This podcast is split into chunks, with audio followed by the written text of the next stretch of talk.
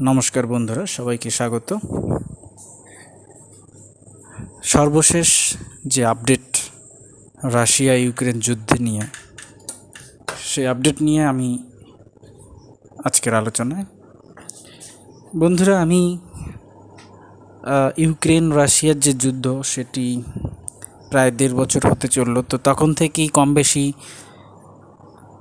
বিভিন্ন আর্টিকেল করে এসেছি এবং কিছু আর্টিকেল রয়েছে আমার এই চ্যানেলে যারা শোনেননি, তারা শুনে দেখতে পারেন। হয়তো আপনাদের ভালো লাগতে পারে। অবশ্যই এটা বলে রাখি, আমি কিন্তু কোনো আন্তর্জাতিক ভূ রাজনৈতিক বিশ্লেষক নই। আমি আমার মতন করে কয়েকটি প্রতিবেদন, কয়েকটি বিশ্লেষণ তুলে ধরলাম আপনাদের সামনে বা ধরেছি।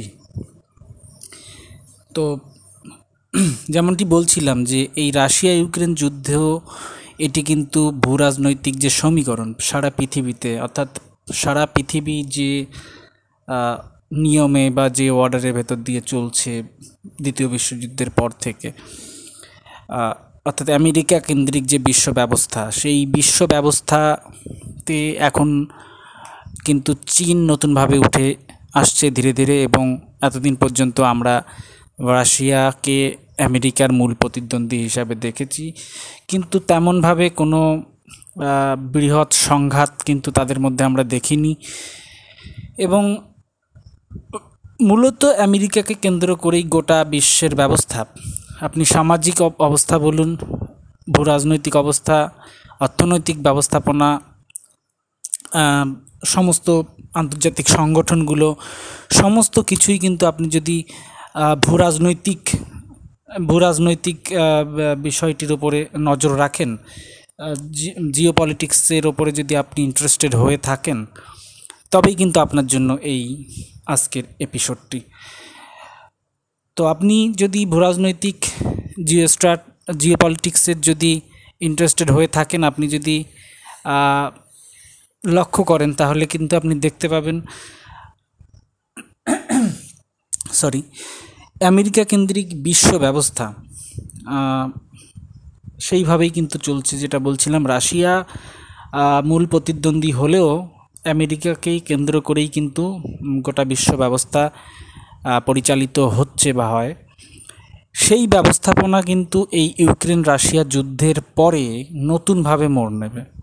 যদি আমেরিকা কেন্দ্রিক ন্যাটো পশ্চিমা জোট যেতে অর্থাৎ ইউক্রেন যদি এই যুদ্ধে জয়লাভ করে, তাহলে কিন্তু প্রবল বেগে, প্রবল ক্ষমতা নিয়ে আরও বেগে কিন্তু তারা সামনের দিকে ধাবমান হবে।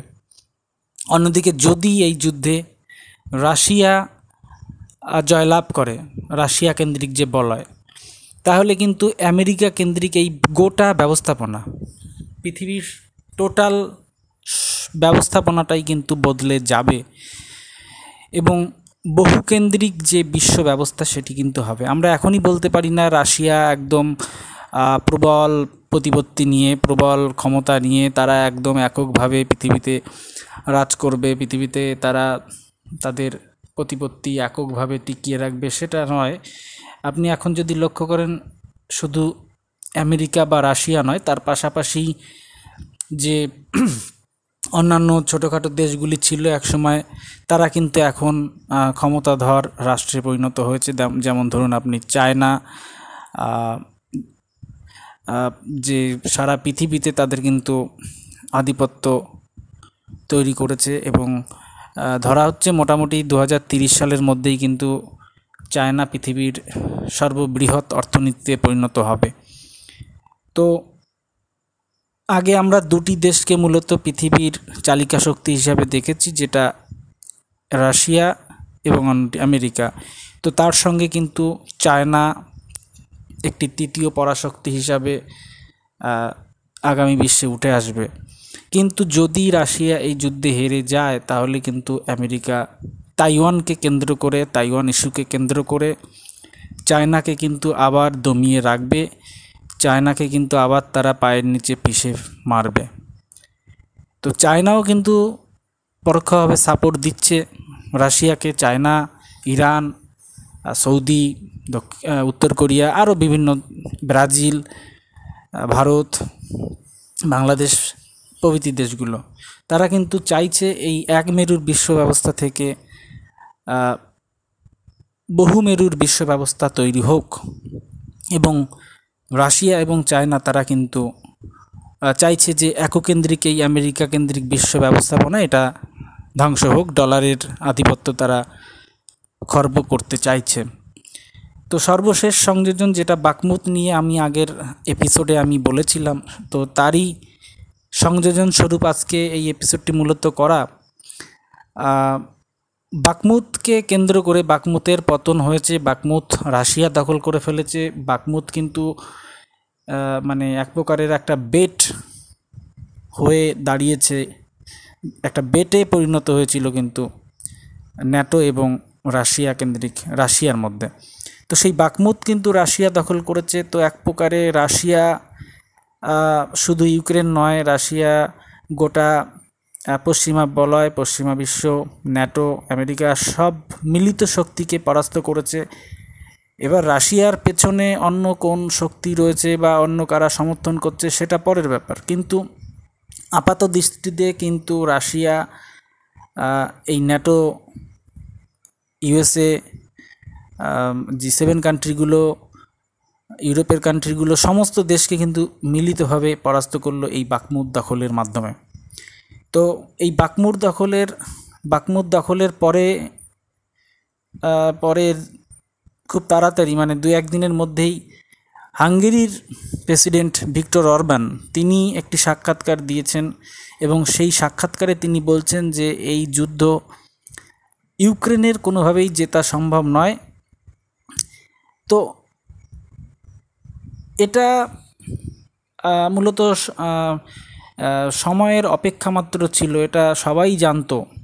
যারা জিও পলিটিক্স নিয়ে একটু নাড়াচাড়া করে, তারা কিন্তু এটা সবাই জানতো যে যদি এই যুদ্ধ রাশিয়া বাকমুদ দখল করে, এই ধরনের বক্তব্য শুধু সময়ের অপেক্ষা। আপনি আরও দেখতে পাবেন, আরও যত সময় গড়াবে, আরও যত পতন একটার পর একটা শহর হবে ইউক্রেনের। আপনি কিন্তু তারপরেই দেখতে পাবেন আরও কিছু দেশ, তারা কিন্তু ইউক্রেনের দুর্বলতাকে তুলে ধরছে বা আমেরিকার থেকে দূরত্ব তৈরি করছে বা নিরপেক্ষ বা স্বাধীন ইউরোপীয় ইউনিয়নের কথা বলছে যেটা হয়তো যুদ্ধের শুরুতে তারা বলেনি। হয়তো এরকমটাই ভাবা হচ্ছিল যে যদি আমেরিকা জিতে যায় তাহলে এই ধরনের বক্তব্য বলাটা ঠিক হবে না বা তারা হয়তো ভেবেছিল যে রাশিয়া এই যুদ্ধ জিততে পারবে না। কিন্তু পরিস্থিতির সঙ্গে সঙ্গে তারা কিন্তু তাল মিলিয়ে এখন এই কথাগুলো তাদের কাছ থেকে অটোমেটিক্যালি আসছে এই ধরনের স্টেটমেন্ট এবং আপনি আরও যত সময় করাবে আরও দেশ আরও অনেক রাষ্ট্র কিন্তু এই রাশিয়ার পক্ষ নিয়েই কথা বলবে। রাশিয়ার বিজয়টিকে তারা তুলে ধরবে।